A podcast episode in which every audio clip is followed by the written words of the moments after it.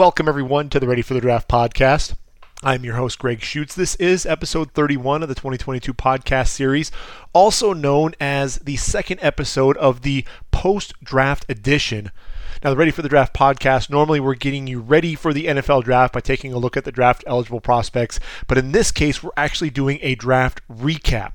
That's right, taking a look at all 32 teams, going pick by pick, and really taking a look at the value of each of those picks as well as the fit.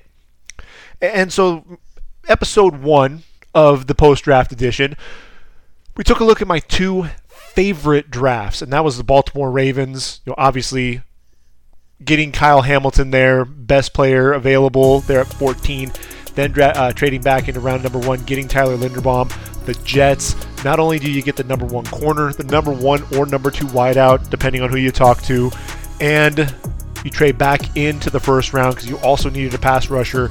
Jermaine Johnson happened to fall to them at 26. Excellent draft there. They also get the number 1 running back and a top 5 tight end when it was all said and done. So those were my two favorite drafts. We also started alphabetically from there with the rest of the team. So we started with the Arizona Cardinals, went through the Jacksonville Jaguars. So this podcast, we're actually going to take a look at the Kansas City Chiefs, all the way through to the Washington Commanders. And then episode 3 of the post-draft edition, we'll actually be taking a look position by position on how the draft really played out. And we'll even take a look at the undrafted free agents at each of those positions, the guys that I think could make an NFL roster and make an impact at the next level. And then finally, at the end of that episode, we'll sprinkle in a brief look into the 2023 draft. That's right, the guys that you need to be paying attention to during the 2022 college football season. Obviously, we're going to have the 2023 NFL draft series that'll start. It'll come out probably in August, and we'll go ahead and kick things off and really start talking about the 2023 draft in August of this year. So there's a lot to cover. We have 16 teams to cover here in the next hour or so. So we're going to jump right into things and take a look at Kansas City and what the Chiefs did. And if the Ravens and the Jets were my two favorite, number 3 had to be the Kansas City Chiefs, especially with what they did with their first 5 picks. Now, Trent McDuffie, I was not expecting him to be on the board. I actually had them go corner and then defensive end, but ultimately I had them going Andrew Booth at 29 and Boye Mafé at number 30. Not expecting Trent McDuffie to be there at 21 overall when they traded up with the New England Patriots to get McDuffie, but I'm telling you, if this guy were a couple of inches taller, we'd be looking at a guy who was in that conversation for a potential top 10 pick. Pretty clean in terms of the tape, very sticky in terms of that corner. He likes to be aggressive, gets his hands on you. He can be a press man guy, can play an off coverage, can play inside and outside, likely to be the nickel there in this defense. They already have L'Jarius Sneed. They also have Rashad Fenton, so I think he really fits well as that nickel, but a guy who's fearless. He's going to come up and help and run support. He's going to stick his nose in, coming downhill whenever possible. So love that pick to Kansas City. Then they go defensive end, as I mentioned, and they get the big Greek physical specimen there in George Karloftis, a guy who, he played water polo as a kid, was on the Greek national team at one point. But I'll tell you, a lot of people have kind of been down on George Karloftis, saying, well, he's got the shorter arms, he's not all that explosive, can't really bend. I think he's a much better athlete than people give him credit for. And yes, I know he didn't live up to that freshman season where he had the 7 sacks and double-digit tackles for loss, but I thought, you see the power in his hands. He made a lot of plays in the backfield, a guy who I think can get to the quarterback coming off the edge. And when you look at the Chiefs, they really got the juice that they needed in a pass rusher when Melvin Ingram joined the team. And that's really what I was looking for, was who are they going to bring in that can help provide that juice? Because you have Frank Clark on one end, and you have one of the most dynamic defensive tackles in the middle of your defense in Chris Jones. So who are you going to bring in? Getting George Karloftis there to be able to work with Frank coming off the edge. I think you'll see a lot of single team matchups there, one-on-one, and he's going to use those heavy hands of his to get after the quarterback. I think he'll be a day one starter for sure. Then in round 2, You knew that the Kansas City Chiefs were going to look receiver. I didn't think they were going to go round one, but round two made a lot of sense to me. And, obviously Tyreek Hill's in Miami, so you're looking at Marquez Valdez-Scantling and Juju Smith-Schuster teaming up with Mecole Hardman, but you needed another guy to really move that needle, and I'm looking at Sky Moore. Wow, what a pick. The 22nd pick in round number two, and when you watch Sky Moore play, he's just so smooth and fluid as a route runner. You forget that this dude also ran a 4.41 40 at the combine. He always looked to be more sudden and quicker than fast with the route running ability, but look, 95 catches, 1,292 yards, and 10 touchdowns this past season. Love that pick. Patrick Mahomes has a new favorite target along with Travis Kelce there. And then staying in round number two, they get Brian Cook, the safety out of Cincinnati, a guy who, had 96 tackles. The versatility is really what stands out. Not only does he have that, he had 9 pass breakups. He can play over the top. He can play in the box. When you look at the safety position, they needed to get another safety in this group. You have Juan Thornhill, but Tyrann Mathieu gone, Daniel Sorensen, Armani Watts also gone. You bring in Justin Reed, but you need that third corner. I don't think Deion Bush necessarily moves the needle enough, so you get Brian Cook in there to really solidify that unit. I really like that pickup as well. And then getting into round number three, their last pick on day two, the 39th pick in round number three, and they get Leo Chenal out of Wisconsin.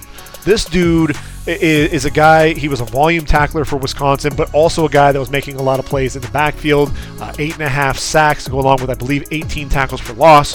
When you look at this linebacking group, they've got Willie Gay, they've got Nick Bolton, guys that like to fly around to the football. Leo Chenal is another guy that's going to be able to do that. I see Leo Chenal at that strong side backer spot, ultimately taking over a starting spot from Jermaine Carter. Obviously, they like to use that nickel a lot, so you'll see a lot of the two linebacker sets, but I think you can have that rotation there with Willie Gay, Nick Bolton, and Leo Chenal.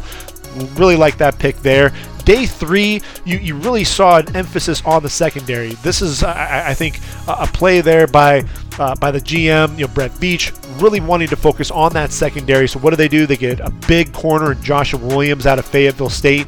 Long guy, 6'3", 195 pounds, stiff in his hips a little bit, so you kind of worry about that, but a guy that's going to be able to play out on the outside there. Battle DeAndre Baker, Lonnie Johnson, who they got from Houston, for that next cornerback spot. What do they then do? They look at the guard spot. And I think what this draft told me when I'm looking at the guard position, a lot of these guys that were tackles that project to be guards at the next level, they didn't, that their draft stock was not very high. I had Darian Kennard as a guy that could have been a second, possibly third round pick. He looks to me like a lot like Cody Ford, so a tackle, but really belongs as a guard. And when you look at this offensive line, obviously you've got Orlando Brown, Joe Tooney, Creed Humphrey, Trey Smith. You're really set there. So then you have Darian Kennard, who's probably going to battle Andrew Wiley, Lucas Niang for that right tackle spot, but also provides a lot of depth as well. Because I think he'll be able to spot Tooney and Smith at the guard positions as well.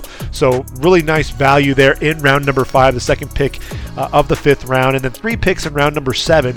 They get another bigger corner in Jalen Watson, 6'2", 197 pounds, a guy who probably could see some time at safety when it's all said and done, but a guy that I think is going to push for some playing time. Isaiah Pacheco, the 30th pick in round number 7 out of Rutgers. This guy, he was battling behind an offensive line that was pretty porous there for the Scarlet Knights.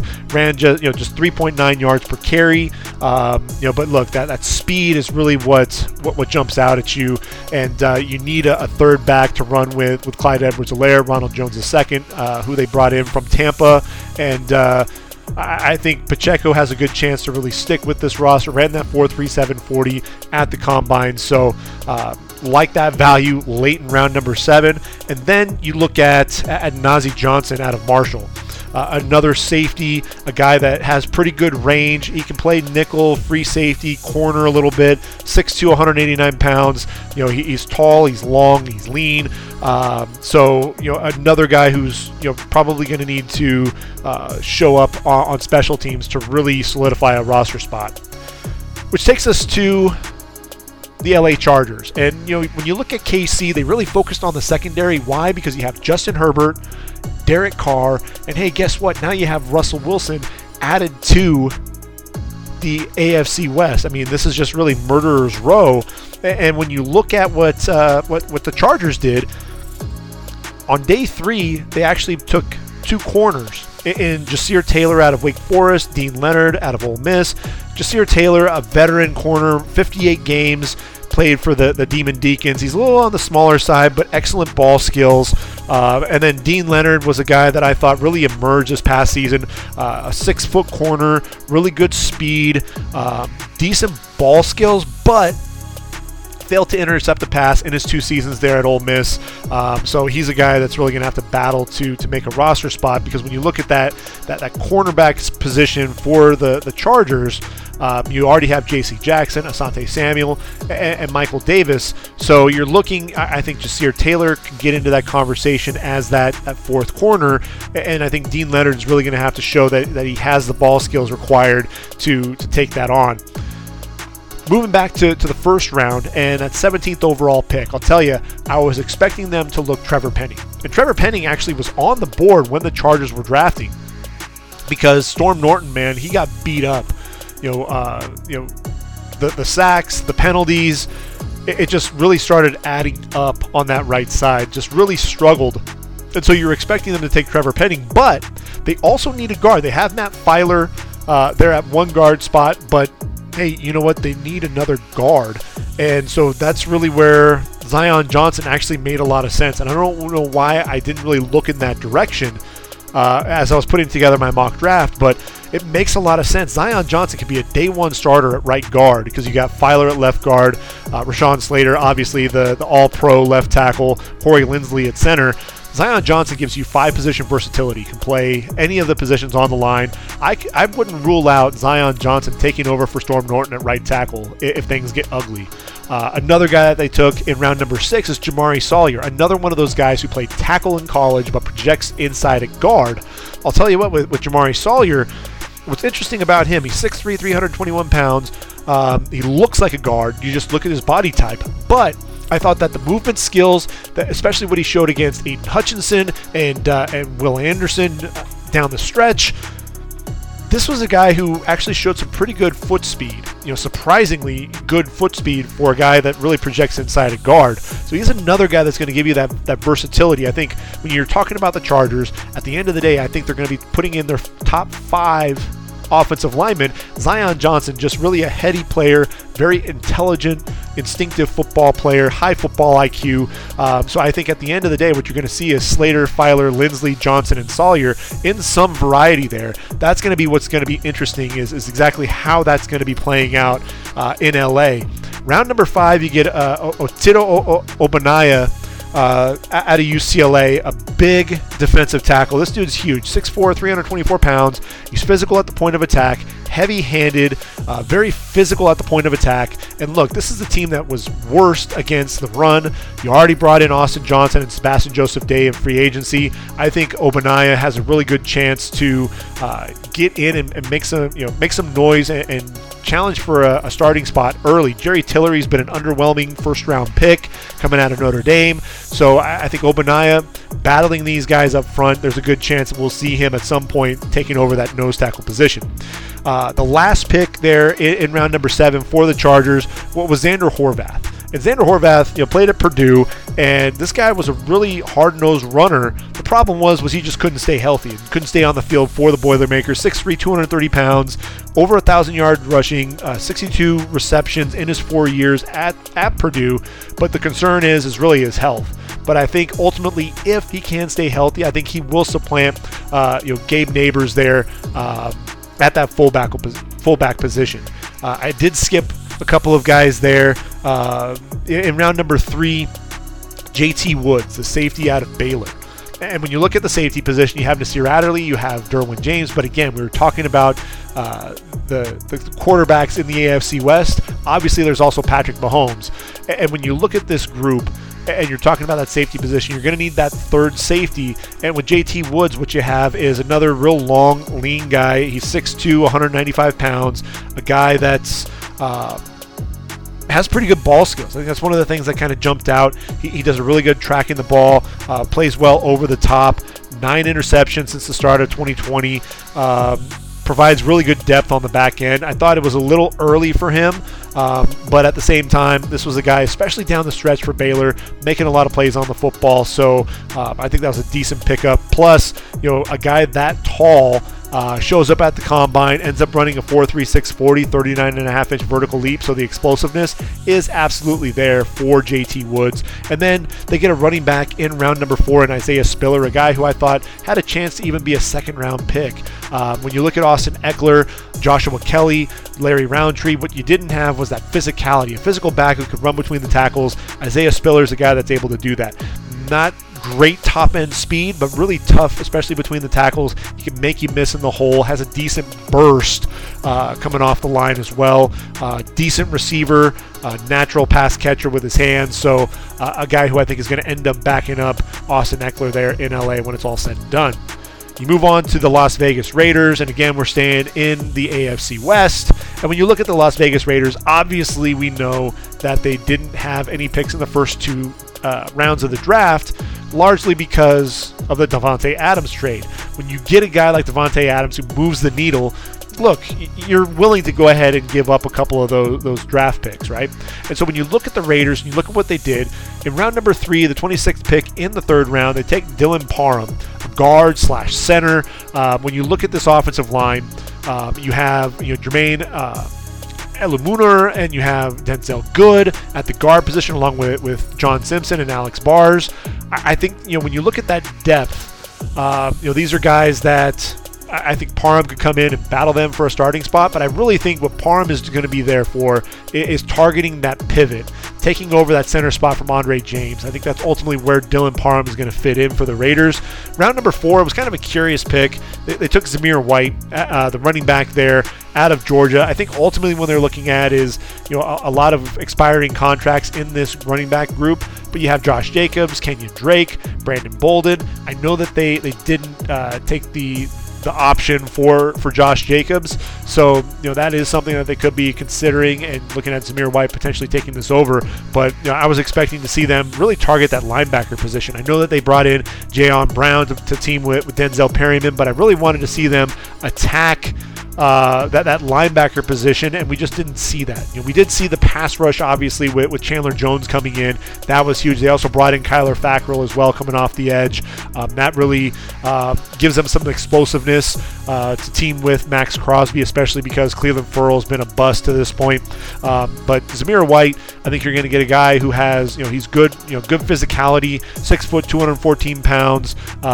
He's pretty elusive. Can make you miss in the hole. Pretty shifty, but not a ton of speed. Coming out of the backfield, wasn't really used as the pass catcher there at Georgia. It was more so James Cook.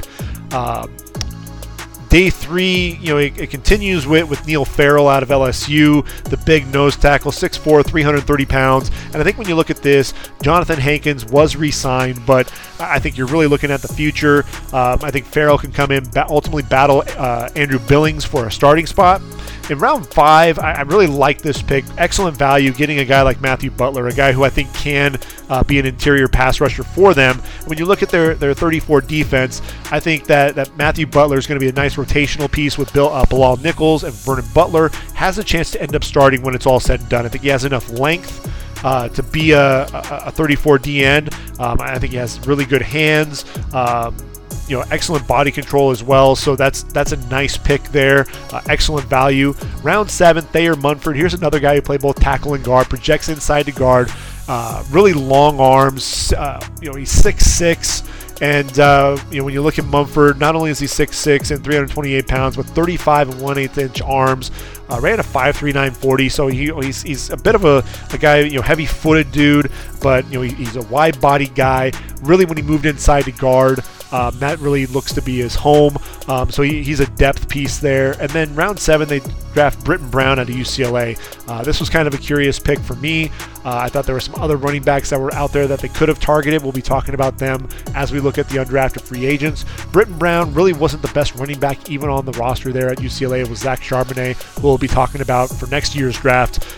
So he's a guy that I think with that loaded backfield. Amir Abdullah, by the way, is also in that backfield. So a lot of heads there. Britton Brown's really going to have to work hard to even make the practice squad. So then we move on to the Miami Dolphins. And again, here's a team with very few draft picks, and that's because of the Tyreek Hill trade. So again, you move on from the Raiders to Miami, making huge deals for that receiver. And I mean, when you got Tyreek Hill, you also have Jalen Waddle, and you have Cedric Wilson, who you picked up from Dallas. You're not going to need a receiver. You're not going to draft a receiver, right? Wrong. Round number 4, the 20th pick in round 4, they use it on Eric Azukama, 6'2", 209, a guy who really grew into his frame, a guy that I think is a good downfield threat, excellent body control on those 50-50 balls and the back shoulder throws. So he gives you, a bigger receiver, bigger target, a guy that I think, could end up taking that roster spot away from Preston Williams, because these guys are similar players. But their first pick in the draft was late on day 2 in the 3rd round there, and they take Channing Tindall, the 6'2", 230-pound linebacker out of Georgia. And look, the Dolphins, they struggled against the run. They struggled mightily against the run. So when you're looking at Channing Tindall, I think he's going to compete with Landon Roberts and Jerome Baker for a starting spot there at inside linebacker. They have Sam McGuavin, they have Duke Riley, but what you're getting with Channing Tindall is excellent speed, sideline to sideline, a guy who can also get after the quarterback. And when you look at Channing Tindall and you look at his production, I think that's one of the things that really speaks to me when I'm trying to evaluate him as a potential draft pick at the next level. Channing Tindall could be a much better pro than he was in college, especially in terms of his productivity, because this was a guy in 2021, and he wasn't a starter. 67 tackles, 7.5 going for loss, and 5.5 sacks. A guy who has that speed to be able to fly around to the football. I really like that pick. That's great value in round number 3. Round 7, they get another guy who can get after the quarterback in Cameron Good out of Cal. And this was a guy, look, he's just a couple of years removed from just a dynamic season for the Golden Bears. Good is a guy who can get after the quarterback. He's 6'2", 240 pounds. And I mentioned that season that he had in 2019. This was a guy, look, 14 tackles for loss, 9.5 sacks. Also a guy, he has 9 pass breakups in his career, really just battling some injuries. So, if he can stay healthy, this is a guy that I think can provide some good depth at that pass rushing position, because you're looking at Jalen Phillips, who needs to really take that next step forward. You have Andrew Van Ginkel as well. But I think, Cameron Good, battling Brendan Scarlett, battling Darius Hodge for that backup role. I think he'll be a nice rotational piece. Then Skylar Thompson, the quarterback in round number 7. And this is the thing that's really weird. You look at the quarterback's position and the guys who aren't the most athletic, but very cerebral. Those are the guys that are going to get selected. But you've got the linebacker position, guys that need to fly around. You're seeing guys that are drafted more so on potential at that linebacker spot versus guys who are instinctive, high football IQ, they're just not the best athlete. So it's just kind of interesting. You look at the different dynamic there based on the different positions. Skylar Thompson, a guy who I think can make some plays outside the pocket, doesn't have the best arm. I don't look at him as a tremendous athlete by any means. 6'2", 217 pounds. This is going to be a guy, when you look at Tua, you got Teddy Bridgewater, Skylar is probably going to end up being your number 3 quarterback. But hey, in round number 7, you're bound to take a quarterback late. So not a bad value when it's all said and done. You're going to get a guy who I think is an intelligent quarterback, but I don't know that he'll be on the roster more than a couple of years. Minnesota, look, I thought Minnesota had a great draft. I like what they did with a lot of their picks. They trade back. I thought that there was a chance that maybe they could end up targeting Jordan Davis, possibly. But ultimately, they trade out of that 12th spot. They get all the way down to 32.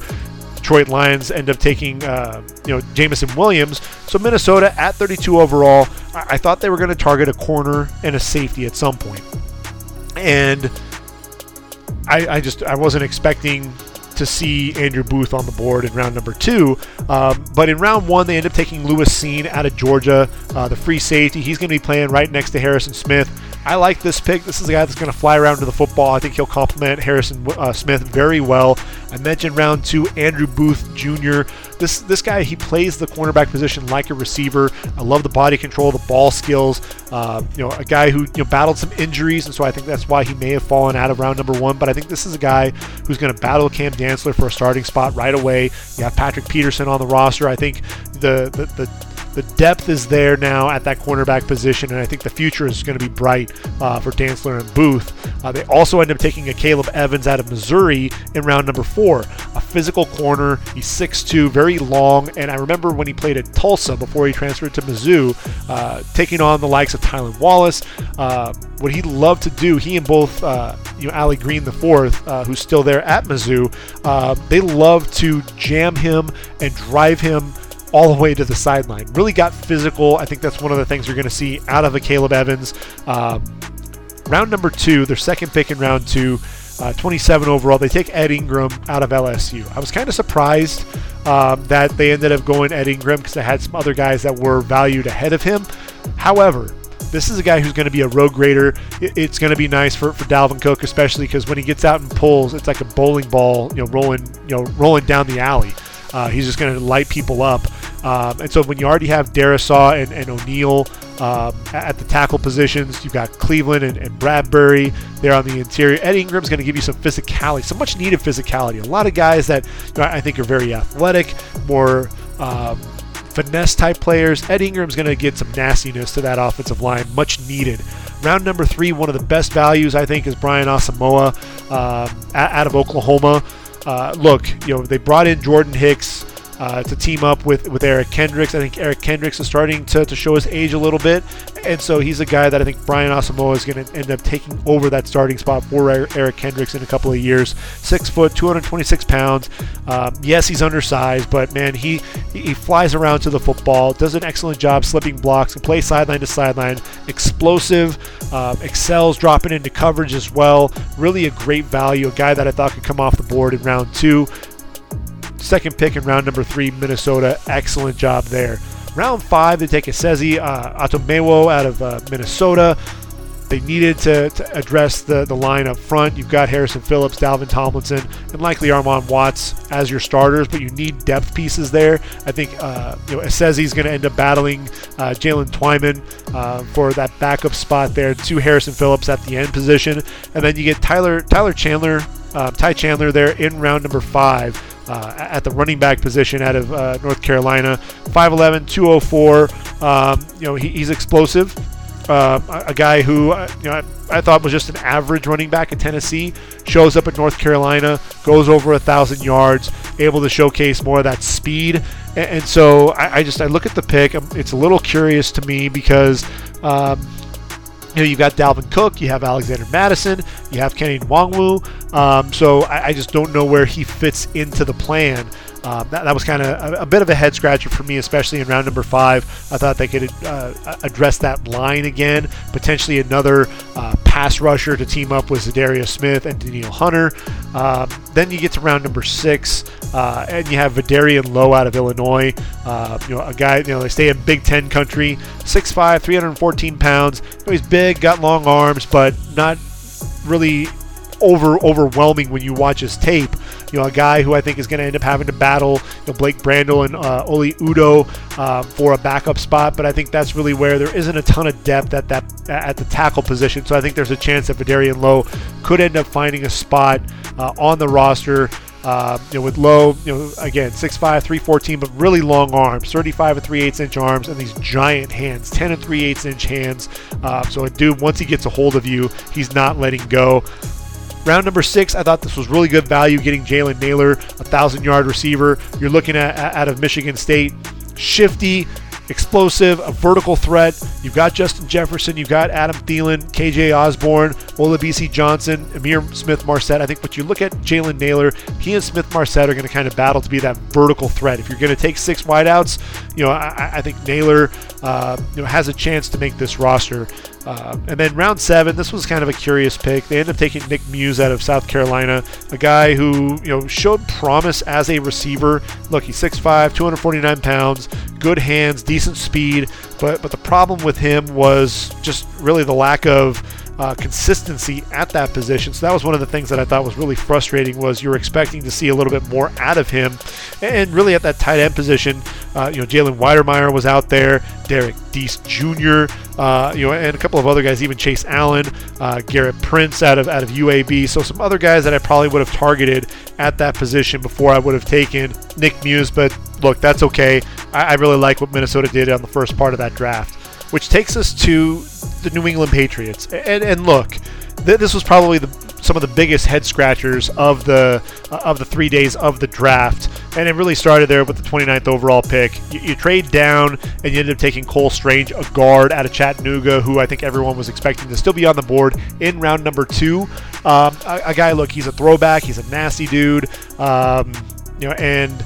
Physical at the point of attack, a guy that can play both guard and center. And so I think Bill Belichick looking to immediately upgrade that guard position, a guy who can come in and replace Shaq Mason, but I think is also long-term can end up replacing David Andrews there at that center spot. So it gives him some versatility there at the position, but again, could have been taken in round number two.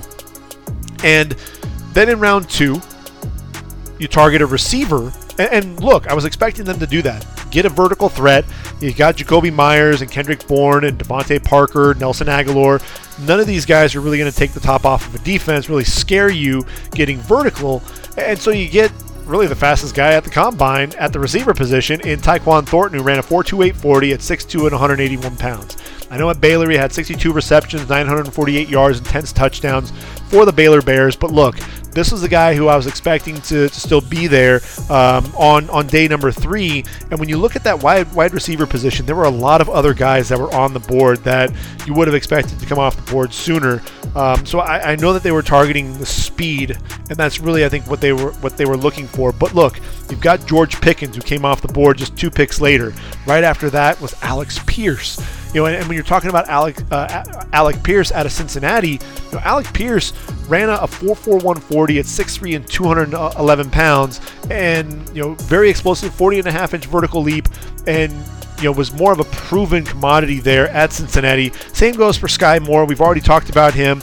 All those guys came off the board right after Tyquan Thornton. So really a shocker that they went Tyquan Thornton there, a guy, like I said, I think everyone was expecting to still be there on day number three. And it kind of is reminiscent of that 2020 draft, right, with the New England Patriots. If I take you back there, that's when they drafted both Anthony Jennings and Josh Uche at that outside linebacker position to give them some additional explosiveness and pass rush. Those guys so far have combined for just 4 sacks. Anthony Jennings didn't play at all in 2021. They also doubled up at the tight end position, looking to try to capture lightning in a bottle again with getting those two tight ends to mirror what they had with Rob Gronkowski and Aaron Hernandez. They end up bringing in Devin Asiasi and Dalton Keene, a couple of guys who really haven't made much of an impact at all in New England. So really, again, another round of just curious picks on the front end of the draft. Those tight ends ultimately, because they didn't pan out, resulted in Bill Belichick, last offseason targeting Hunter Henry and Jonnu Smith. So it's interesting to see how this is going to play out. Can we get some additional, some more explosiveness there on the front end of that draft? Round number three, they get, I think, a great pick in Marcus Jones out of Houston, a guy who really put everything together as a senior at Houston. He played initially at Troy, ended up transferring to the Houston Cougars, and I think Marcus Jones is known for his kick return and punt return ability. 9 kicks that he's returned, 4 touchdowns, but at corner, 5 interceptions, 13 pass breakups. So this is a guy who I think, again, great pick. You got Jonathan Jones, who's starting to get up there in age at that nickel spot. I think Marcus Jones will ultimately take over that starting spot when it's all said and done. Round four, I thought there was a big reach for Jack Jones out of Arizona State. If you'll remember, this was a guy who actually went to USC and basically deemed himself the Heisman Trophy winner. He was going to win the Heisman Trophy coming out of Long Beach Poly, and there was all this big hoopla, and there was the video that he released on social media when he announced everything. So obviously a big surprise there. Did have 4 interceptions there with the Trojans, so that was something that I think really kind of ignited things for his career starting out, but this is a guy who, he's a gambler, he takes a lot of chances, gets his eyes into the backfield, gets lost a lot. Did end up with 10 interceptions in his career, 26 total pass breakups. So the ball skills, I think, something that jumps out. They needed a corner. And when you have Malcolm Butler and Jalen Mills, Terrence Mitchell, they needed to get another corner in there to replace J.C. Jackson. And again, I thought there were other corners out there that they could have targeted before Jack Jones, a guy that I really had coming off the board later on day three. I wasn't as high on him as some other people.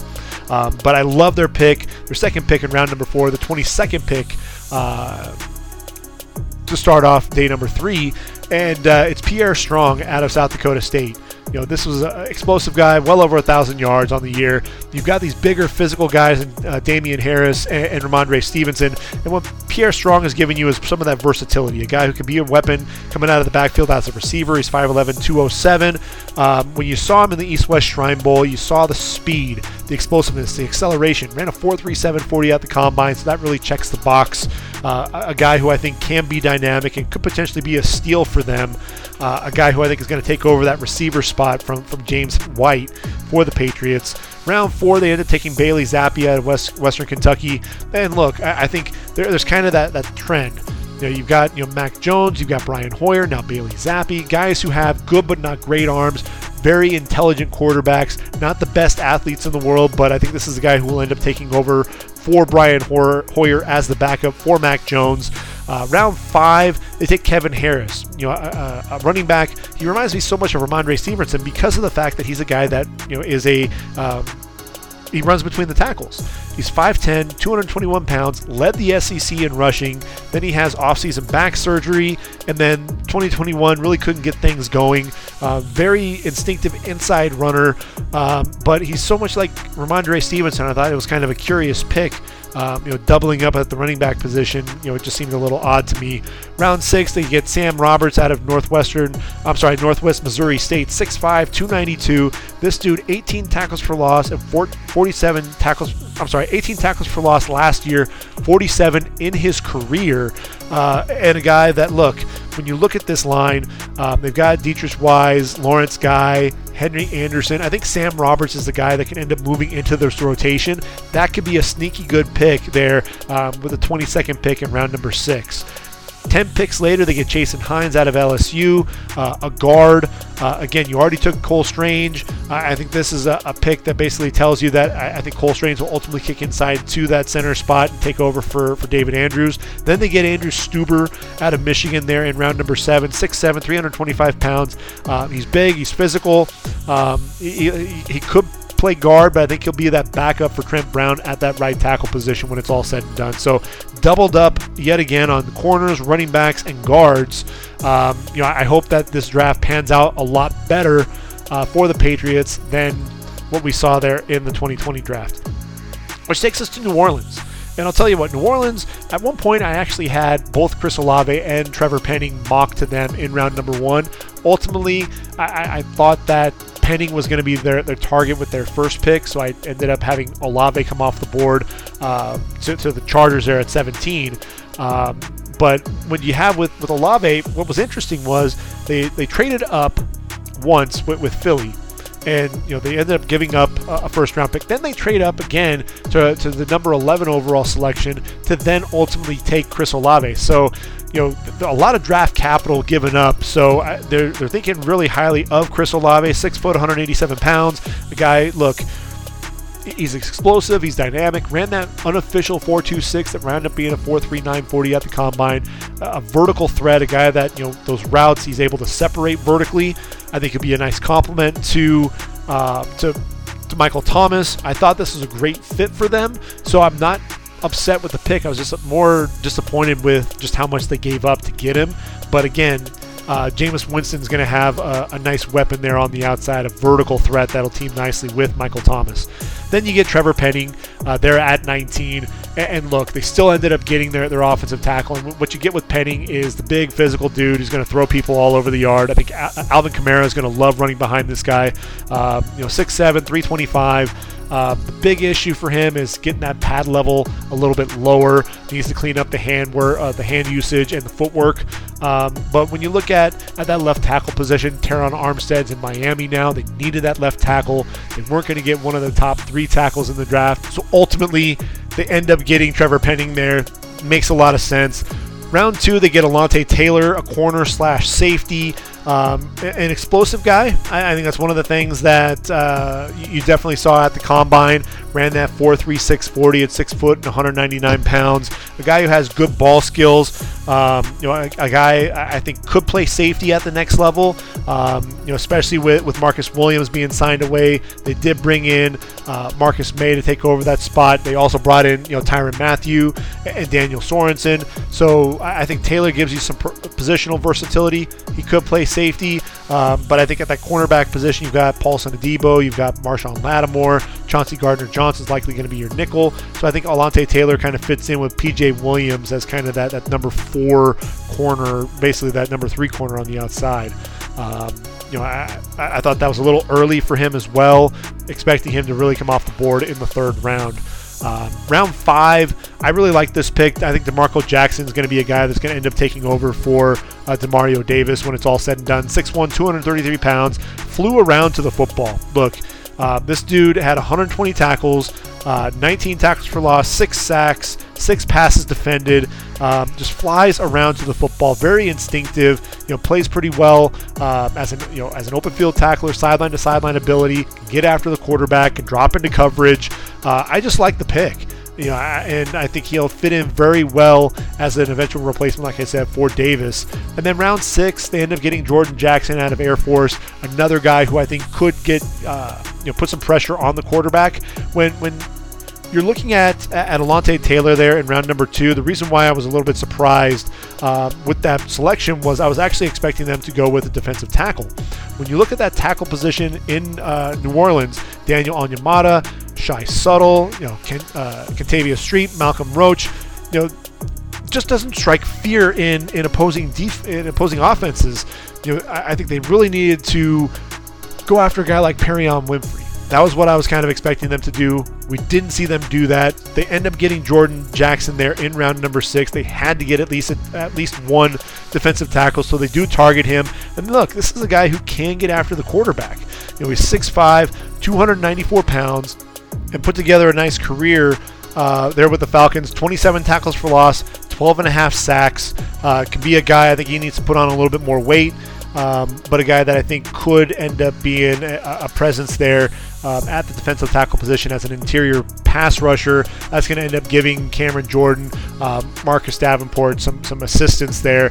But again, would have liked to have seen them target a guy like Perion Winfrey. So we'll see how this draft plays out in the next couple of years for the Saints. The Giants, look, I thought they hit a home run in round one. There were some questionable picks after that, so I don't have them slated in my top two or three. But again, I love their first two picks because, look, they took Kayvon Thibodeau at 5 and Evan Neal at 7. So not only did they target both of their key needs at the top of the draft, but they also got two guys who, going into the pre-draft process, everyone was talking about as potentially the top two prospects. Ultimately, Aiden Hutchinson surged ahead of Kayvon Thibodeau, and then you also have Evan Neal on the outside. Was he number one or number two at that tackle position? Obviously, Ike Ekwonu ended up getting drafted number 6, Evan Neal number 7. With Kayvon Thibodeau, you team him with Azeez Ojulari on the outside. Look, they needed to get some pass rush help. You only have Leonard Williams there at the defensive end position to help him out. So I love this pickup. And with Thibodeau, he's not a guy that's going to give you a ton of bend coming off the edge, but explosive with that first step, very heavy-handed, and once he flattens out, he's gonna get to the quarterback in a hurry. I love the effort. People said that his motor ran hot and cold. I didn't really see that. I saw a guy who played with a lot of effort. He worked hard to get to the quarterback, chasing down running backs from behind. Loved to see that. The motor just never stopped running. And look, this was a guy who was battling an injury. Everyone forgot about the fact that he had that ankle injury against Fresno State. I don't think he was 100% for much of the season. And then you get Evan Neal at 7. You have to keep Daniel Jones upright. Daniel Jones, you've already declined the 5th year. If he does not pan out this season, then ultimately you're targeting a quarterback in a quarterback-friendly 2023 draft. And with Evan Neal, though, played left tackle this past season for Bama, but his best tape was at right tackle. You put him opposite Andrew Thomas. You have two first-round bookend tackles for Daniel Jones. Keep him in the pocket and see what happens.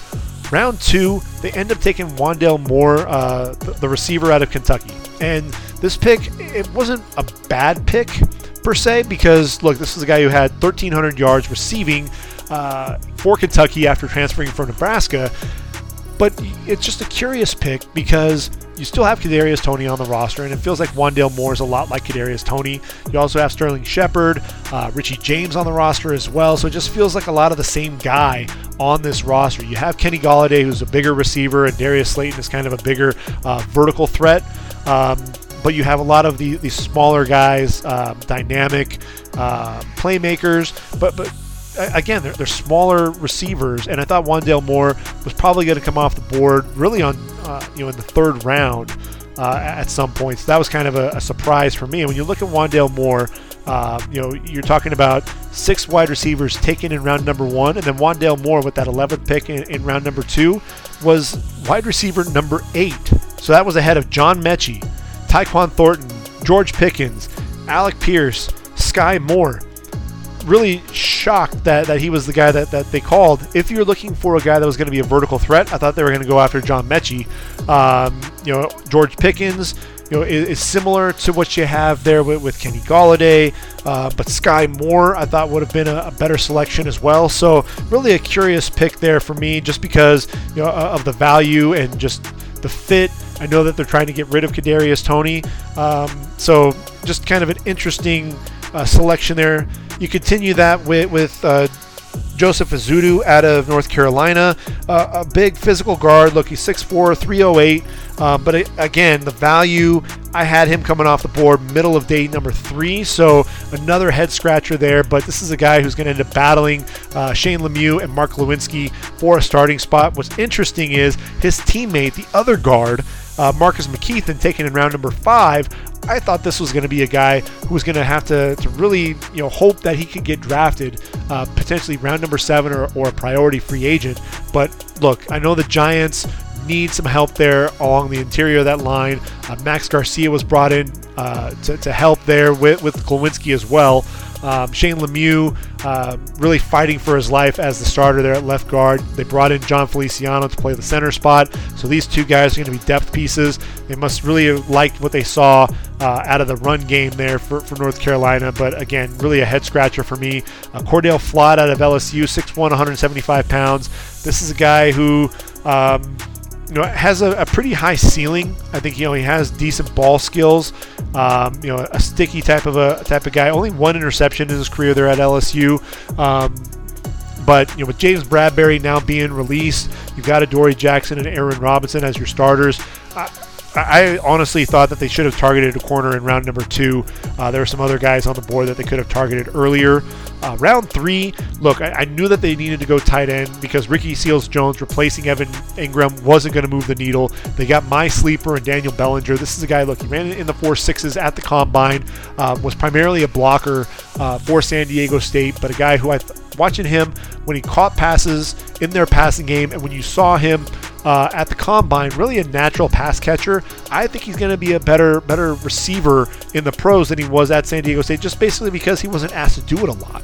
And that reminds me a lot of George Kittle. And I'm not saying that Daniel Bellinger is near the athlete that George Kittle is, because George Kittle ran a 4.51, but the receiving skills are absolutely there. 31 catches, 357 yards, and 2 touchdowns in his final season there with the Aztecs. And if you talk about George Kittle, what did he do when he came out of Iowa? His final year there with the Hawkeyes, George Kittle, 22 receptions, 314 yards, and 4 touchdowns. So when you look at that, George Kittle came off the board in round number 5, number 146 overall. Daniel Bellinger off the board with the 7th pick in round number 4.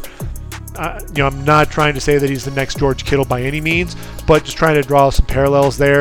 It feels like this could be the sleeper of the draft at that tight end position. Moving on, Dane Belton, the safety out of Iowa, 6'1", 205, linebacker, safety, combo for them. Reminds me a lot of Imani Hooker. I like that pick for the Giants. They have Julian Love and Xavier McKinney. I think Dane Belton could potentially work his way in there. Micah McFadden in round 5 out of Indiana. A little bit high, there for me at 6'1", 240 pounds. But look, this guy was a leader there for Indiana, a guy that I thought, I think ultimately he could end up sneaking into that starting spot opposite, Blake Martinez, Tate Crowder, Carter Coughlin. What I like about McFadden, look, he picked off 4 passes, 8 pass breakups, a guy that I think does a really good job getting after the quarterback as well, an instinctive guy, sneaky, smart, just a little bit high in terms of where they took him off the board, 3rd pick in round number 5, but I'm not going to hate him for that. They take DJ Davidson of Arizona State, the nose tackle, big physical dude, 6'3", 327 pounds, guy that's going to be a space eater. He'll be the backup for Justin Ellis there at nose tackle. And then in round 6, they get Darian Beavers out of Cincinnati. I'm a big fan of his, 6'4", 237. I thought a lot of Zaven Collins vibes with him. Beavers, look, he and Micah McFadden are going to give some depth there at that inside linebacker position. And with Beavers, you got a guy who can play sideline to sideline. He can get after the quarterback a little bit. He can drop into coverage as well. So I think that's really good value there in round number 6, which takes us to the Philadelphia Eagles. And Philadelphia, look, tremendous job overall for them. Why? Well, they make a trade. They end up getting a number 1 wideout for Jalen Hurts and A.J. Brown to team with Devontae Smith, their number 1 pick from a season ago. And so ultimately they trade that 19th overall pick to get A.J. Brown. And I love the ability to go ahead and get this done. Love the pick. So then you look at Jordan Davis there in round 1, number 13 overall. We know the physical specimen that Jordan Davis is, 6'6", 341 pounds, ran in the 4.7s, a guy that people are concerned about his conditioning. When I look at him, you team him up with Fletcher Cox. You want to be able to help that pass rush. Derek Barnett's brought back. You got Brandon Graham, Josh Sweat as well. So really what you're getting is a guy that can hopefully collapse the pocket from within. Very athletic, can chase down ball carriers. I actually like the pick for Philly up front. In round 2, you get Cam Jurgens, a physical, athletic center, a guy who was a converted tight end, 6'3", 303. He's going to be your replacement for Jason Kelsey. Love that. Round 3, you get Nakobe Dean. They need an inside linebacker. You've got TJ Edwards on the roster. You bring in Hassan Reddick. You've got Kaiser White. But Nakobe Dean's the guy. Look, very intelligent player. He was an engineering degree and a guy who, made the Dean's List over and over again. I believe a 4.0 GPA. Very intelligent guy and, the best blitzer at the linebacker position in all of college football, 5'11", 229. His draft stock dropped him all the way to round 3 because there was that pec strain, and he didn't have surgery on that. And so his draft stock fell. There, excellent value in round 3, a guy that's going to end up being a team captain for him when it's all said and done. And then day 3, you get Kyron Johnson out of Kansas with the 2nd pick in round number 6. And Kyron Johnson is a guy, he's going to be athletic. He's going to be a guy that's going to be able to get after the quarterback. I thought what he was able to give you, what you saw out of him was some speed, not only speed coming off the edge, but I liked his ability, especially at the Senior Bowl, with being able to get underneath guys and drive people back, playing with leverage despite being undersized. But look, 22 tackles for loss, 12 sacks in his career. I think this is going to be a developmental, situational edge rusher for them. And then in round 6, you get Grant Calcaterra, a guy who I thought was well on his way to being a day 2 pick coming out of Oklahoma. Then he has the concussions. He retires from the game, decides he wants to come back, transfers to SMU, and at 6'4", 241, a guy who can be a really good pass catcher, has excellent hands, a work in progress as a blocker, but I think he is going to be a guy that's going to end up teaming with Dallas Goedert at that tight end position. Good value there with a 20th pick in round number 6. Which takes us to the Pittsburgh Steelers. And look, we knew Pittsburgh was going to end up targeting a quarterback. They brought in Mitchell Trubisky, who we knew was going to be more of a stopgap, a bridge quarterback, if you will. Mason Rudolph already had the audition for that starting spot. We knew he wasn't going to be the long-term answer. And so with Kenny Pickett, what you get is, really they know all about him. He just has to, he played his college ball at Heinz Field, so he just has to just turn the other direction and head to the Steelers locker room. But 6'3", 217, an accurate quarterback, very quick processor as well. A lot of people want to beat him up with his inability to play with anticipation. When I saw him throwing the deep ball, I saw him throwing receivers open, especially Jordan Addison, a lot of those deep, those posts that you'd see him run, post corners, and he was really leading that receiver. So I thought there was the ability there. A guy that can make some plays outside the pocket. I think, really he's at his best manipulating the pocket. The problem is he does have a lot of happy feet. That gets him into trouble, and ultimately when that happens, he ends up making some ill-advised throws. Better than average athlete, a guy, everyone remembers the slide, right? I think everybody talks about the QB slide, the fake slide there against Wake Forest in the ACC Championship. And look, he's an underrated athlete, ran a 4.73 40 at the Combine. Yes, he's got the small hands, but look, he played at Pittsburgh. So if anybody's going to know about things and the weather and being able to play in there, it's obviously going to be the Steelers. Round two, they get George Pickens out of Georgia. And yes, I know he's battling that ACL injury, but this dude, as a freshman, looked to be a legit first-round receiver, 6'3", 195 pounds. And look, I look at it, and he's going to be your replacement for Juju Smith-Schuster. I think that's a given. And, I think he can be a dynamic guy down the field, tracks the ball really well, high points the football, tremendous athlete. And, he actually surprised me a little bit at the Combine with the 40 time. Ended up running a 4.47. That's about where you want to be at 6'3" and 195 pounds. So when I look at Pickens, you're going to team him up with, Chase Claypool and Deontay Johnson. Three wide receiver set. George Pickens is going to be a starter right away.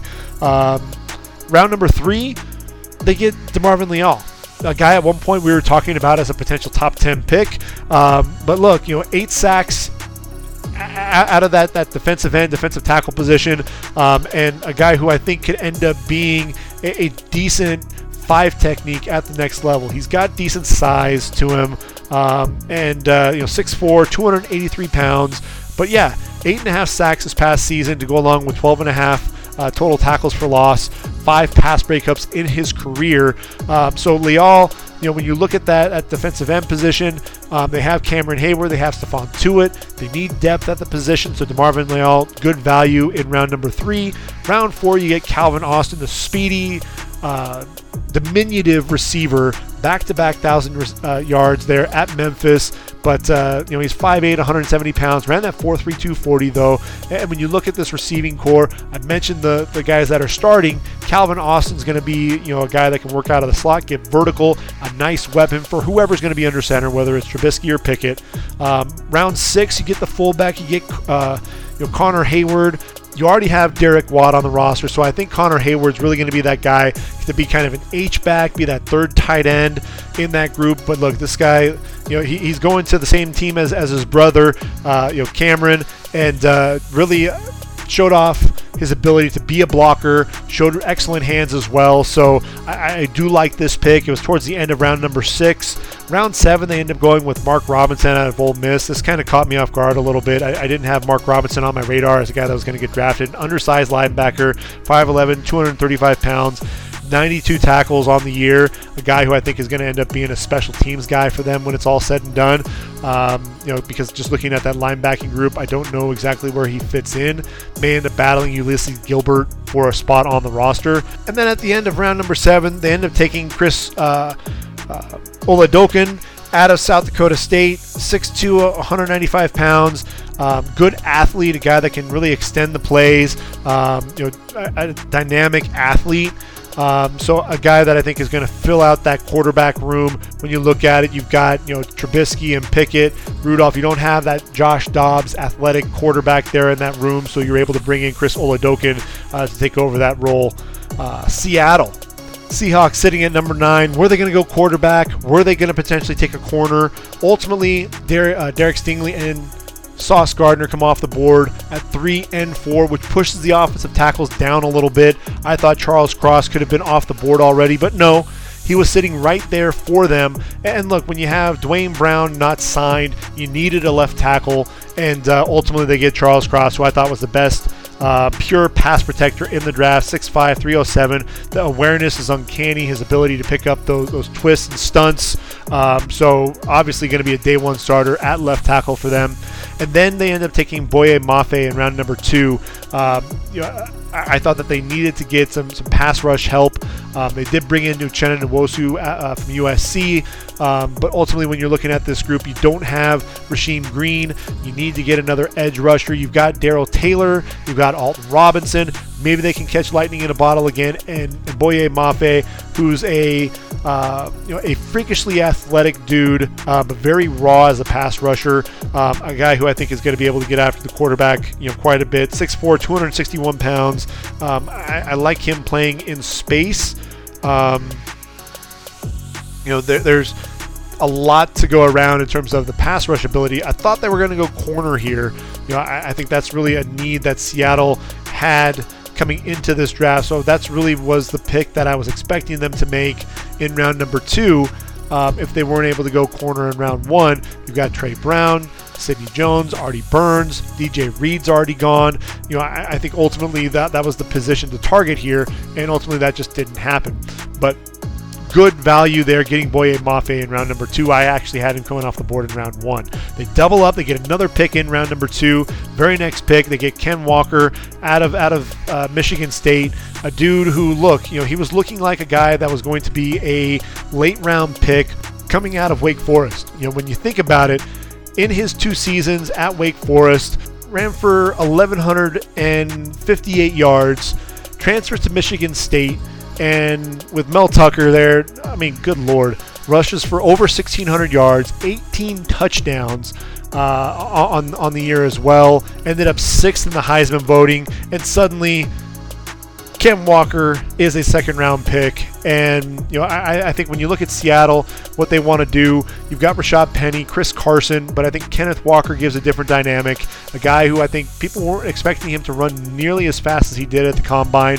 Ran that 4.38 40 at 5'9", 211 pounds. Excellent contact balance, but a guy who also can be a home run threat. So I love the pick there. Round 3, you get your right tackle in Abraham Lucas, the guy who I think is one of the better right tackles in this draft. And with Abraham Lucas, look, a 4-year starter there at Washington State, 6'6", 316 pounds. He's big, he's long. I think this is a guy who ultimately is going to move in there at that right tackle position. Brandon Shell, a free agent, he's going to battle Jake Curran for that starting spot. And I think when it's all said and done, you're going to have 2 rookie tackles taking on those bookends. So it's going to be interesting there in Seattle. Round 4, they finally get the corner that I was expecting. They actually double up on the corner position. The next 2 picks are corners. They first get the Jim Thorpe Award winner in Kobe Bryant. I found out that he's wearing number 8 in honor of his namesake, the late, great Kobe Bryant. 6'1", 193 pounds. He's an instinctive corner. Does a great job reading those routes in man coverage. Excellent ball skills. The guy that's going to drive on the football well is in coverage.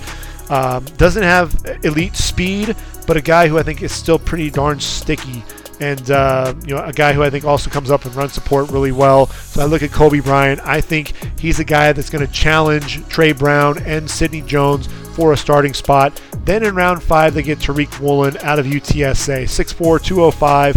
This just felt like the Legion of Boom pick here with Tariq Woolen because of that size. Converted wideout, Again, 6'4" and 205 at that cornerback position, which is absolutely scary. Ran a 4.26 40, 42-inch vertical leap. So, yeah, you put him out there. That's going to give some really good depth at that cornerback position. So, doubling up, not going to hate on that. Then you get Tyreek Smith in round 5, a guy who I thought had an up-and-down career there at Ohio State. I was expecting him to make that leap and didn't really wow you. He's going to be a guy, we named off a lot of guys that are going to be those pass rushers, from Taylor to Nwosu to Robinson, Mafe now. Tyreek Smith has his work cut out for him to make this roster. They end up targeting Bo Melton in round 7. They actually go receiver in round 7. With Bo Melton, you have 5'11", 189 pounds. You got DK Metcalf still on the roster. Tyler Lockett. Freddie Swain is your number 3. You've got D. Eskridge as well. Bo Melton's a guy who I think can end up being a speedy, inside receiver for them. Has that gear to take the top off of a defense. Then they end up going to Lenore Ryan and taking Derek Young, a guy who I think has really good size, good speed, a guy that's going to be able to make those contested catches. He's the guy that I could see them stashing away on their practice squad. Which takes us to San Francisco. San Francisco without a first-round pick. So with their second-round pick, they end up taking Drake Jackson out of USC. 6'3", 254 pounds. This was a guy who just was not utilized the way that he should have under Todd Orlando. Todd Orlando had him dropping into coverage way too often, and you saw some of the athleticism with some of the plays that he was still able to make when dropping into coverage. A guy that really has one gear and one move, and that's really kind of just bending and trying to get off the edge. Want to see some of those counter moves built up. When you look at this group, you've got D. Ford still on the roster. You've got Nick Bosa, obviously, as your bell cow in terms of the pass rush ability. But, man, you need to get another edge rusher. You have Samson Ekbom. You have Kimoko Toure as well. I think Drake Jackson's going to be a guy that could end up being a situational pass rush right away and then ultimately build his way into pretty darn good pass rusher when it's all said and done with this unit. They get Tyrion Davis-Price out of LSU, 6 foot, 211. This was a curious pick coming off the board in round number 3. I thought this was a guy who was going to be a day 3 pick as well. But look, he's 6 foot, 211 pounds, ran a 4.48 40, which was surprising to me. He actually weighed in at about 232 pounds, so he's actually slimmed down quite a bit. And what I really like is those running backs that do slim down, they get a lot more explosive. Reminds me of Kareem Hunt coming out of Toledo, how he slimmed down and was a lot more explosive. When you look at things, obviously they got Elijah Mitchell in last year's draft. I think Davis-Price, with that size, agility, and that top-end speed, he could be a guy that could end up being that backup. He's going to challenge Jeffrey Wilson. There's also Trey Sermon on the roster as well. So I think this could end up being a sneaky good selection when it's all said and done. Staying in round number 3, they get Danny Gray, a receiver on the outside, 6 foot, 188 pounds. We don't know what the long-term future is going to be for Deebo Samuel there in San Francisco. Are they going to keep him? Or are they going to trade him? You've got Brandon Ayuk, Jawan Jennings. Danny Gray's, is a track athlete, a guy that's going to get vertical. He's going to, blow by some guys. He'll be that vertical threat that this offense desperately needs. Look, Danny Gray, 4.3, 340 at the combine, a 10.59, 100-meter guy as well. So that makes a lot of sense, getting that speed up on the outside. Then they address the offensive line up front, getting Spencer Burford in round number 4 out of UTSA. And, again, I thought this was pretty good value, a guy that I thought had a chance to be a day 2 pick. When you look at things, you've got, Daniel Brunskill and Aaron Banks at the guard spot. I think Spencer Burford could end up starting in this group when it's all said and done. Can also provide some depth at tackle, but I think his home will be at guard. Samuel Womack, coming out of Toledo, 5'10", 187 pounds. He's small, but he has good speed, excellent ball skills, a guy that could potentially line up in the slot. So you're talking about, Emmanuel Mosley as your nickel. Samuel Womack will be his backup when it's all said and done. You get Nick Zakel out of Fordham, the offensive tackle, 6'6", 316 pounds. Athletic, but he really struggled to anchor at the Senior Bowl. That was really the big thing, the big takeaway there. I thought he was a little overwhelmed at times. He's going to have to battle Justin School and Colton McKivitz as the backups for Trent Williams and Mike McGlinchey. May end up being a guy that they end up sliding in on that practice squad when it's all said and done as well. They get Kalia Davis out of UCF up front there in round number 6, 6'1", 302, good size, able to be disruptive in the backfield, a quick penetrator. I think he's a guy that's going to battle Hassan Ridgeway to be that backup for Javon Kinlaw at that nose tackle position. Good depth, good value. as is Tyreek Castro Fields at the end of round number 6. 6'1", 197 pounds, physical, quick corner. Inconsistency, I think, is really the biggest thing that you see with him. That's really what tells me more than anything else. A lot of missed tackles as well. But I think with Castro Fields, you brought in Shavarius Ward. You have Jason Verrett as well that you re-signed. Dante Johnson, Ambry Thomas on the roster. But I think Castro Fields can compete with this group and be a backup in that group. So then you're looking at Brock Purdy, Mr. Irrelevant. They're out of Iowa State. Another quarterback, not the best athlete, not the biggest arm, but a guy who was a four-year starter there at Iowa State, could come in and be a solid backup for you. You got Trey Lance. You've got Jimmy Garoppolo on the roster. I could see Brock Purdy having a long career as a career backup in the NFL. Tampa Bay, trade out of round number 1 ultimately, but I love the picks that they made. They take Logan Hall out of Houston with the first pick in round number 2. They start off day 2 and they get Logan Hall. Look, we don't know ultimately if Ndamukong Suh is going to be coming back or not, but what you do have with Logan Hall is a guy that can come in and take over that spot right away. Even if Ndamukong Suh comes back, I think Logan Hall could battle William Golston, a guy who is explosive. He's position versatile, so if they decided to play any even man fronts, he can move in to the inside and be an interior pass rusher as well. So I love that pick. If you're wondering in terms of the measurables, Logan Hall, 6'5", 6'6", 283 pounds, disruptive, uses his hands very well. Round number 2, they end up targeting a tackle/guard in Luke Gadecki. What I like about him, 6'5", 312 pounds, versatile. I think he'll end up replacing Ollie Marpet as the guard opposite Shaq Mason. So another solid pick there on day 2. Then they get Rachaad White out of Arizona State. I had him mocked going to them at one point. This is a guy who is going to probably shoulder some of that load running the football. When you looked at this running back group, you had Leonard Fournette as your bell cow, and then your number 2 after that was Ronald Jones II. He's gone. So I think Rachaad White's going to be a guy that's going to be able to step in there. Giovanni Bernard was more of a pass catcher. And what I do like about Rachaad White, he is more of an upright runner, one cut and go ability, but I love that his ability to go the distance on any given play. He's a very patient runner, looks for that hole and gets north and south in a hurry. Excellent job there at the Senior Bowl, and then really that pre-draft process, he started to move up draft boards. I thought he ultimately was going to be a 4th-round pick. I love him coming off the board in round 3 and going to Tampa. Ran that 4.48 40, 38-inch vertical leap at the combine. So Rachaad White ends up being the backup there, and I really think that's a great pickup. Round 4, they get a tight end.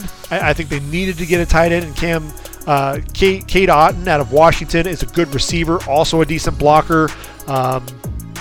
Really good value there, the first pick in round number 4. He'll be the backup there for Cameron Brate. When you think about it, what's happening with Rob Gronkowski, is he back, is he not? O.J. Howard's gone, so you needed to target a tight end. This was good value. Round 4, you get Jake Camarda out of Georgia. This dude he boots cannons. He's got a cannon for a leg. He's going to be your kickoff specialist as well. I think he comes in, takes the job away from Bradley Pinion. He'll be your starting punter. Round 4 might be a little bit high to take a punter, but at the end of the day, I thought that was the right pick for them. Round 5, you get Zion McCollum out of Sam Houston. Ball skills. 13 interceptions and 54 passes defended at Sam Houston. And when you look at him, he's 6'2", 199 pounds, and at the combine, he showed off some incredible athleticism. Ran a 4.33 40 for a guy that size. 39.5-inch vertical leap, 10 tackles for loss in his career as well, so he's not afraid to come downhill and mix it up. When I'm looking at things, he can end up being a corner and be a backup there for Carlton Davis. Could also push Jamel Dean for playing time as well, so I love that pick. Could even move in and play that safety position in a pinch if you needed him to. So I love the versatility. Excellent pick. He's one of my favorite players in this entire draft. In round 6, they end up going Keeft out of Minnesota, 6'5", 265. This is a blocker, a blocking tight end. Not going to be much of a threat in the passing game. He'll be your third tight end and be more of that blocking tight end when it's all said and done. Could even move into the backfield as a fullback if he needed to add some beef up front. And then Andre Anthony out of LSU, 6'4", 251. You know, had a season-ending injury. You know, really this is more of a potential more than anything else. He's got good length, good speed coming off the edge as an edge rusher. This is all going to be about potential. I think they're trying to capture lightning in a bottle. You've got Shaquille Barrett. You've got Joe Tryon there on the outside. So they're hoping that Andre Anthony could potentially move into a spot, and help those guys coming off the edge. Tennessee. Well, you traded away A.J. Brown. So I think that really told us what they were going to do in round number one. That 18th overall pick, they end up taking Treylon Burks. They got that pick from the Eagles. They get Treylon Burks out of Arkansas. And look, yes, I know he ran that 4.55 40, but he reminds you a lot of Deebo Samuel because he's a big physical dude at 6'2", 225, looks like a wide receiver. He's going to be a day one starter. We know that. This is a guy that's going to be able to, he'll work out of the slot and catch your slants. You can go vertical, win those 50-50 balls, those contested catches. So when you look at him, I actually really like him paired up with Robert Woods when I'm thinking about things and where he would be, be his best. Where would his best fit be? I actually really like Tennessee for Treylon Burks. Really a sneaky good pick there in round number one. Round two, Tennessee ends up targeting a corner. I thought they did need a corner at some point. And day two makes a lot of sense targeting that position. They get Roger McCreary out of Auburn, a guy at one point people were expecting to come off the board in round one. Tennessee not scared away by the short arms at all, but you have McCreary probably going to be the backup there for Caleb Farley, possibly move into that nickel there and back up Elijah Molden. You got Christian Fulton on the opposite side as well. So he's a nice depth piece there. Round three, you get Nicholas Petit-Ferrer, the guy who's played both left and right tackle at Ohio State. You've got Dylan Radins. Is he going to be a guard? Is he going to be a tackle? If Petit-Ferrer can take over that right tackle spot, that moves Dylan Radins inside to that left guard position. So that's something to keep an eye on. Round three, they finally go quarterback. Malik Willis finally comes off the board, 6'1", 219 pounds. We know the story there. The guy who has the best arm in the draft, inconsistent, the guy who's likely going to sit behind Ryan Tannehill, really learn things. That's what he needs. He needs to develop a little bit more. But look, Ryan Tannehill, we know that he's not the long-term answer there for Tennessee. He's already starting to get up there in age, but the frustrating thing that you really saw was in the playoffs. We saw him kind of self-destruct there. You're limited. Tennessee is really a quarterback away from really contending there in the AFC. So Malik Willis, he'll be the starter there in Tennessee within a couple of years. Day three, they end up getting Hassan Haskins, another physical running back. I thought that was what was a little curious there. 6'2", 228 pounds. Thought maybe they'd want to go with another a running back that could offer some versatility. Got to catch the ball out of the backfield. No, they're going with Hassan Haskins, who's just going to be another guy just like Derrick Henry, just pounding you in the mouth. Jacozium Okonkwo, Chigga Okonkwo there out of Maryland, 6'3", 238 pounds. And this is a guy, look, he was the fastest tight end at the combine, ran a 4.52 40, 52 catches, 447 yards, and 5 touchdowns. You brought in Austin Hooper. Jess Swaim's also on the roster, but with Chig, this is a guy that you can potentially use as an H-back. You can split him out. You can put him in the slot. Versatile guy. So I like that pick. Kyle Phillips is another guy, great pickup there in round number 5. You needed to get some depth pieces at that wide receiver spot. You got Nick Westbrook, Robert Woods, Treylon Burks now. Kyle Phillips, not the fastest guy by any means, but a guy that just teams had such a hard time covering. You saw him there in the All-Star games as well. Really kind of showed out there for sure. Theo Jackson, 6'2", 203, a guy who has some versatility on the back end of the defense. You already have Kevin Byard, Amani Hooker. So I think Theo Jackson's a guy that could potentially come in and battle for a backup job. final spot in round number 6. They get Chance Campbell out of Ole Miss, 6'2", 232 pounds, a guy who was very athletic, played his college ball there at Maryland before transferring to Ole Miss. Instinctive player, plays pretty fast. He actually ran a much faster 40 time than I thought, at a 4.57, also had a 39.5-inch vertical leap, 109 tackles this past season for the Rebels, 12.5 tackles for loss, 6 sacks as well. So when you look at this group, David Long, Zach Cunningham, you've got Monty Rice as well. Chance Campbell will fit in with that group, be a nice depth piece for them. And then finally, the Washington Commanders. You knew they were going to need to get a receiver and target somebody that's going to be able to help out Scary Terry McLaurin and give Carson Wentz another receiving option. They end up, a little bit of a stretch. They're at number 16 overall, but they end up taking Jahan Dotson, 5'11", 178 pounds. This is a guy who has tremendous hands, also dynamic on the outside. Everyone remembers the one-handed catch over Sean Wade against Ohio State along the sideline. That really put his name on the map. But a guy, I think he and Scary Terry are going to give them a nice vertical presence. You add in Curtis Samuel, that's definitely an upgrade there at the receiver position. Round 2, they end up taking Fedarian Mathis, a guy who I think can be an interior pass rusher. You've got a 4-man front now, so you've got Montez Sweat and Chase Young at the defensive end positions. You've got Daron Payne and Jonathan Allen. You need to replace Matt Ioannidis, and I think Phil Mathis is going to be able to come in there and be able to do that. And look, Fedarian Mathis, to me, I had him coming off the board in round number 2. And actually I'm going to the Bears because I thought the Bears could use a guy that could potentially replace Akeem Hicks. And when you look at Mathis, some people were surprised. They talk about him just being a run stuffer, but look, 53 tackles, so he's very active.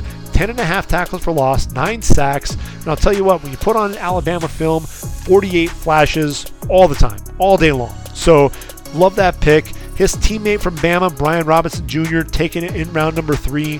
And the Brian Robinson story is tremendous. A guy that really waited his turn behind a lot of guys that ended up coming on to the NFL. And Brian Robinson really had a tremendous senior season. Put up some really good numbers at Bama. 6'1", 228 pounds, over 1,300 yards and 14 touchdowns. Also had 35 receptions. So surprising hands coming out of the backfield. So he kind of is that bigger physical option at the running back position. Ran a 4.53 40, which was surprising for a guy his size, but you already have the likes of Antonio Gibson, J.D. McKissick, smaller backs. You have Jarrett Patterson on the roster as well. Brian Robinson's going to give you a physical presence, a bigger running back. So I love that pick there. Round 4, you get Percy Butler out of Louisiana, 6 foot, 194 pounds. A guy who just he seemed to fly around there at Louisiana. You look at that safety position, you have Cameron Curl and Bobby McCain. Percy Butler will give you some really good depth. I thought that the Commanders could potentially be in consideration for Kyle Hamilton. Ultimately, they traded back and wound up targeting the receiver. Percy Butler's not a bad get, though, there in round number 4. Round 5, Sam Howell falls all the way to round number 5. 6'1", 218 pounds, best deep ball thrower in this draft. Just the touch, the arm strength. He also showed that he didn't have the receiving group and running backs this past season that he did during his sophomore season, where it was really a huge breakout. Everyone talking about Sam Howell as possibly the first quarterback off the board. More of a runner. And when you look at this receiving group, you've got Carson Wentz, obviously, and really after 1 year in Indy, he's already in Washington, so you worry about the long term there. You have Taylor Heineke filled in very nicely as a he's a backup guy. Sam Howell, could he potentially challenge Carson Wentz, or if Carson Wentz doesn't pan out, can he end up taking over that starting job? That's going to be something to watch out for. Cole Turner in round 5. Look, he's a big 6'7", 249-pound receiver on the outside there. He's a red zone guy. you know, and that's really the biggest thing that they're getting him for. You've got Logan Thomas. You needed another tight end. You know, John Bates is there as well. So Cole Turner, good value in round number 5. Round 7, Chris Paul, athletic guard. He played tackle at Tulsa at 6'4", 323 pounds. I think ultimately Chris Paul is going to end up being a guard. And when you look at the guards that they have, you've got Andrew Norwell and Trey Turner, so you're set as the starters. Wes Schweitzer as a backup. Chris Paul could come in and end up manning one of those backup roles. And when you look at Chris Paul, 4'8", 940 at the combine, so definitely a tremendous athlete. And then round 7, they get Christian Holmes, the corner out of Oklahoma State, 6'1", 205, a guy who can play on the outside. He can also play in the slot a little bit as well. And at that quarterback spot, you've got William Jackson III, Kendall Fuller, there's Danny Johnson, the nickel, Corn Elder. They've got Benjamin St. Just, who they just drafted in the 3rd round a season ago. Thought maybe they'd be in the Derek Stingley running, when Stingley was looked at as a potential back end of the top 10. Could they potentially be in the running there? But at the end of the day, I think they're satisfied with their starters and that starting group. They can wait until round number 7. Christian Holmes provides some of that versatility on the back end of the defense. So that does it for the team review.